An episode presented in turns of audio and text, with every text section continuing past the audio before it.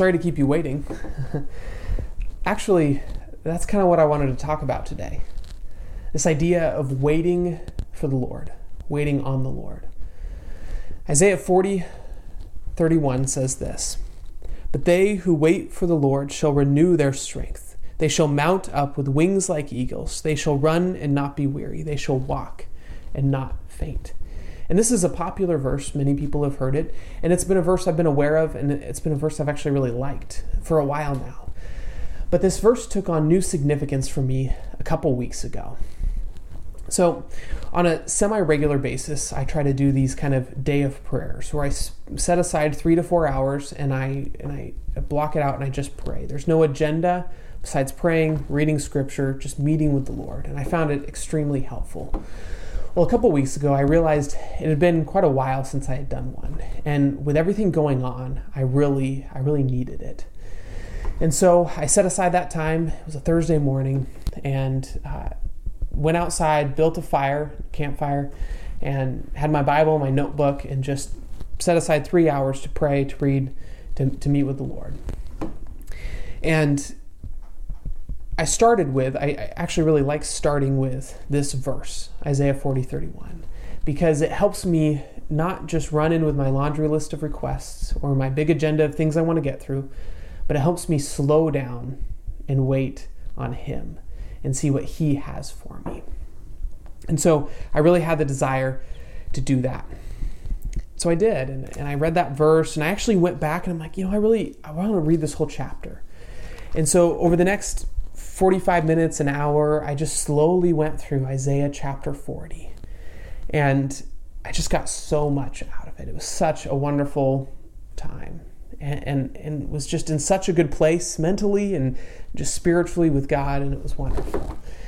And then the back door opened. And Jill came out and said, I didn't want to bother you, but there's kind of an emergency okay, uh oh, that's not words you want to hear. But remember, like, I'm in such a good place. I'm not anxious, I'm not worried, I'm trusting in the Lord, and this is great. And so I go in and find out that the fridge isn't working. It's warming up, and um, it's you know it's not just on defrost cycle. Like food is actually getting warm and probably going to start getting ruined pretty soon. And so you know, like okay, yeah, we need to figure this out. We need to deal with this. So we unplug it, plug it back in. I mean, that's what you do, right? That's the first thing you always try. And sure enough, like it, it turns on when we plug it back in. I can hear the fan running. We look inside, it, it seems like it's running. Okay, what do we do? And we ended up deciding that we just needed to wait. So we said, okay, let's wait for half an hour and see what happens. And remember, I was doing so well during this whole time. I was calm, I wasn't anxious, I wasn't worried. And then I got back outside. Had half an hour, and so I decided to go back to my day of prayer, and I just couldn't. I sat there trying to pray, trying to read my Bible, but I was worried. I, I felt like I needed to be doing something to fix the problem. So that half an hour was, well, it was kind of a waste. I got back in, and the fridge and the freezer had dropped exactly one degree. It was exactly not what I wanted. If it had gotten warmer, then I knew we needed to fix it. If it had gotten colder, I knew that it was okay. But barely getting colder felt like nothing. So for the next 20 minutes, we talked, we looked stuff up, we tried to figure out what in the world should we do. And what we ended up deciding was that we just needed to wait longer. And that was so hard, right? Now I feel like I need to do something about this problem. I need to fix it. But the thing to do right then was to wait. And so I had a decision. Do I go back outside and try to continue to pray, to read my Bible, to, to dwell with God, to abide with Jesus? Or do I just forget it, move on, go, you know, get started with work for the day, that sort of thing? And I knew what I wanted to do, and I knew what I should do. And I'm very thankful that I ended up deciding to do what I should do. I went back out to the campfire. I went back out and really, it took some time to get back into that place with God again. But it happened. And it made a huge difference. I went back through Isaiah chapter 40 and got so much more out of it again. And in some ways, you could say it was ironic, or in some ways, you could say it was fitting that I was in Isaiah chapter 40 that day. Because what I was reading about was waiting on the Lord. And that's exactly what I needed to hear that morning. At a time when I couldn't do anything, I just needed to wait. It was such a perfect real life application to what I was reading in the Bible that day of waiting on the Lord. And sure enough, we didn't do anything and the went back to normal. It's been two weeks now, and the freezer and the fridge have been fine, no problems. And so all we needed to do was wait. So with that idea in mind, I want to I want to sh- quickly talk a little bit more about this chapter, about Isaiah chapter 40. So let's do that. Isaiah chapter 40. Now, what I don't want to do is slowly go through the whole chapter and explain everything. I don't think this video is meant for that. I, actually, I want to encourage you to do that later this week. So, I just want to give you a little bit of context for you to better understand what's going on here in Isaiah chapter 40. So, Isaiah, as many of you know, is a prophet of Israel leading up to the time of exile, the time when they are taken away into exile. And the first part of the book, 1 through 39 is really focused on that leading up to exile. It's a lot of judgment, condemnation. This is going to happen because of what you've done. You're going to go into exile. But then there's a shift when we get to Isaiah chapter 40. And, and it's almost like we're meant to read it from the perspective of coming back from exile. Even though Isaiah wasn't alive during that time, we're meant to read this as kind of a exile's over. Now what? Because here's here's the problem. They come back from exile and it seems like everything's going to be wonderful, but it's not. They rebuild the temple, but it's not it's not Solomon's temple. And things just don't seem right. They're not returned to their former glory of David and Solomon. But Isaiah tells them to look forward a new Jerusalem, to a, a new day where things will be even better than that. And so Isaiah 40 through 66 is a lot of hope the hope of that future and the hope of a new Messiah, of the, of the Messiah that was going to come and restore everything, was going to make all things right again. So they're looking for that. There's a lot of hope in here. And we get to Isaiah 40, and it, it says, it talks about comfort. It actually starts out with comfort. Comfort my people, says your God. And so it starts out that way, and yet so much of the chapter doesn't seem that comforting. Um, there's some things about hope. The voice in the wilderness, preparing the way of the Lord. The glory of the Lord shall be revealed. Okay, this, this great person is coming, this Messiah. And yet, the way it talks about people and God may seem not that comforting. People are grass, they wither, the flowers fade. Actually, from the breath of the Lord, this happens, right? God causes this. It talks about how the nations, the peoples, are a drop in the in the bucket. They're dust on the scales. We are nothing.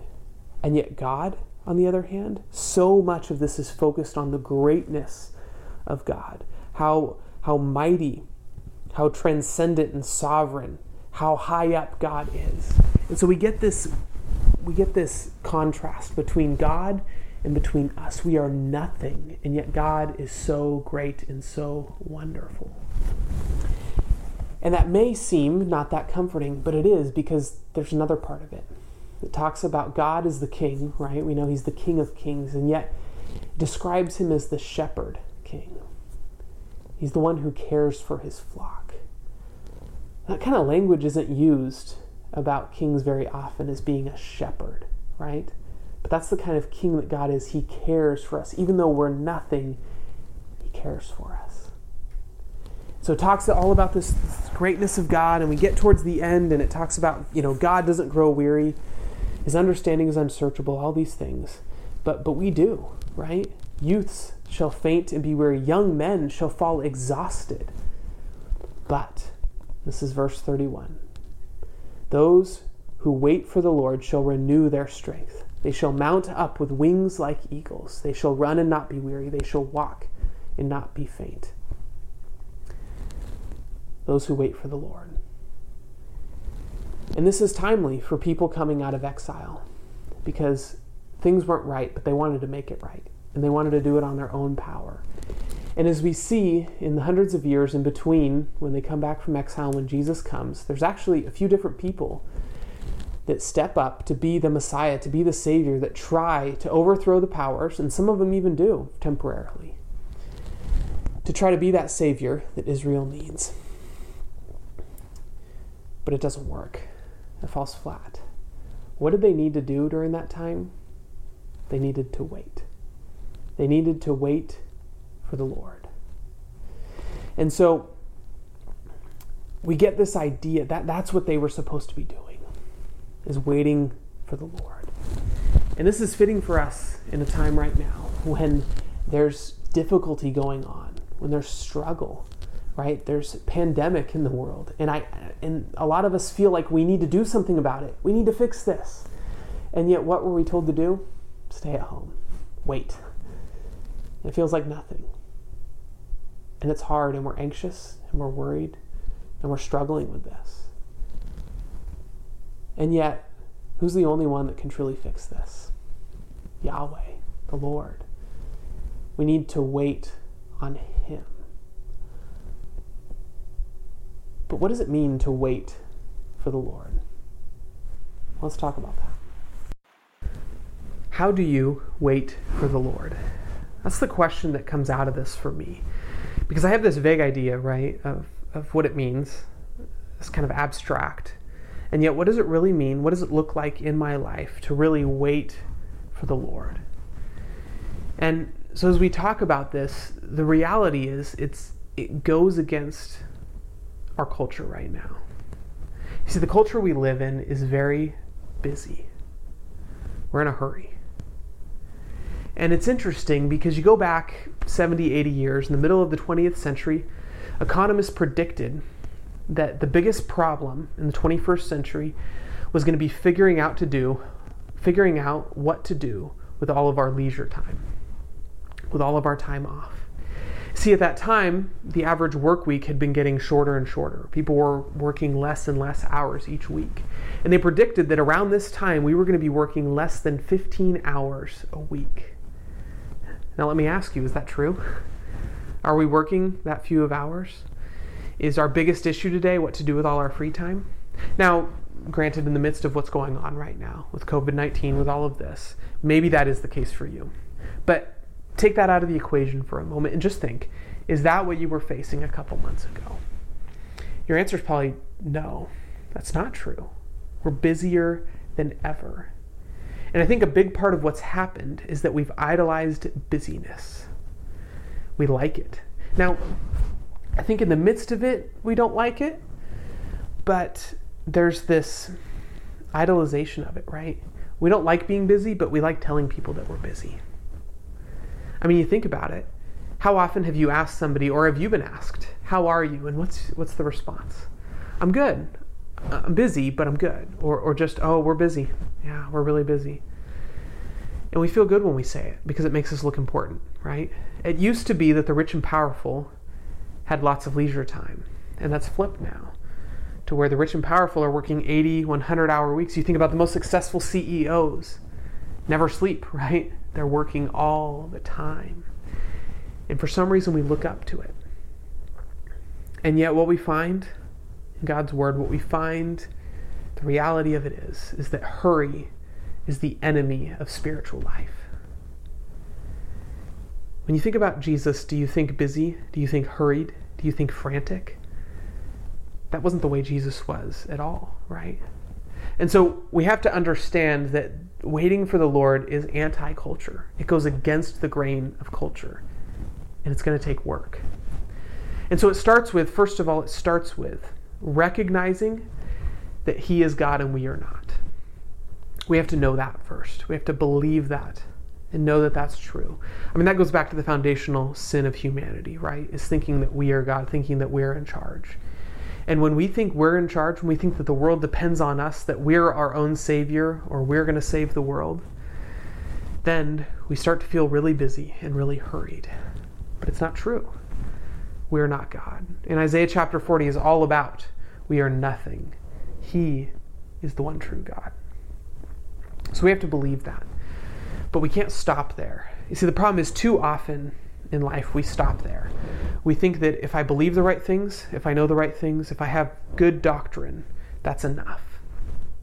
But the truth is, we need to practice it. You see, following the way of Jesus isn't just an assent of knowledge, it's not just knowing things, it's practicing. You think of it like a sport, like playing basketball. If you're a basketball player, you practice, right? And you're going to go to practice on a regular basis. You practice these things. And yet, so often with following Jesus, we don't think we need to practice it. We just need to know these things. But it really comes back down to daily practice. So, how do we actually practice waiting for the Lord? A big area that it takes place is in our time with God, is in that time that we set aside each day for reading our Bibles, for praying.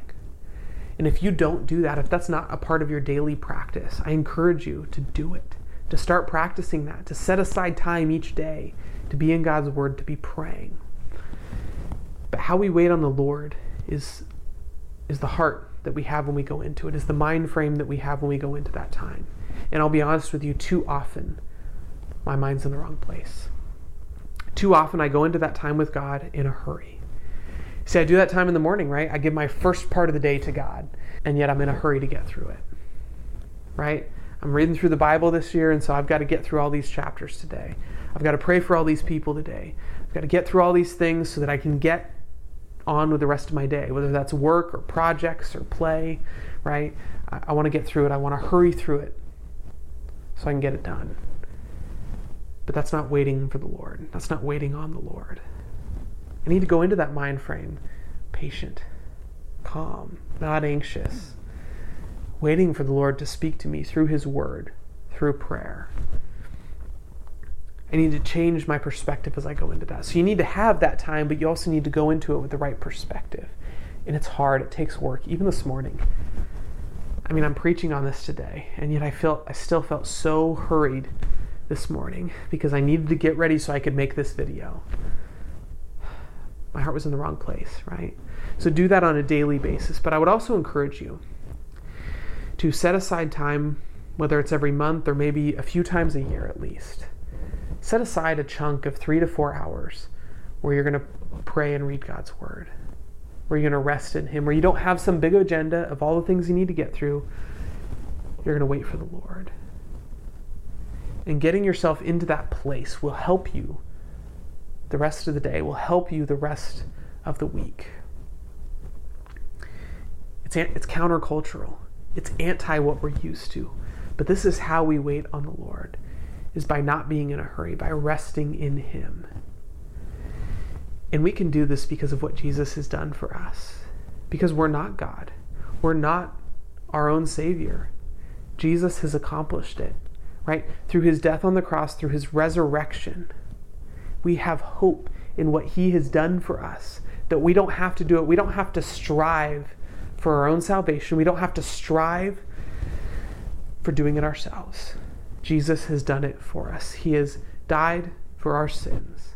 He has forgiven us. He's died for our shame. He's died for our fear so that we can rest in Him. And we need to do that. And so I want to encourage you to do that this week. And I want to encourage you to do that specifically with Isaiah chapter 40. I didn't go through it much, I gave you an overview. But that's because I want you to go through it yourself. And here's the thing about Isaiah 40 it's poetry. And up until a couple days ago, I really hated poetry. Do you know why? Because I'm in a hurry. I'm always in a hurry. And you can't enjoy poetry if you're in a hurry. To really understand it, to really get it, you got to take your time. You got to chew on it. You got to meditate on it. In Isaiah chapter 40 is poetry. And so I encourage you to set aside an hour, a whole hour. Whether you feel really busy this week or not, set aside an hour to read through Isaiah chapter 40 and to take your time to not be in a hurry, even if you don't get through the whole thing. Even if you only get through five verses, that's okay. But set aside that time just to rest in the Father, to rest in Jesus, to read His Word, to know what it's saying, to enjoy it, to learn from it, to wait on Him.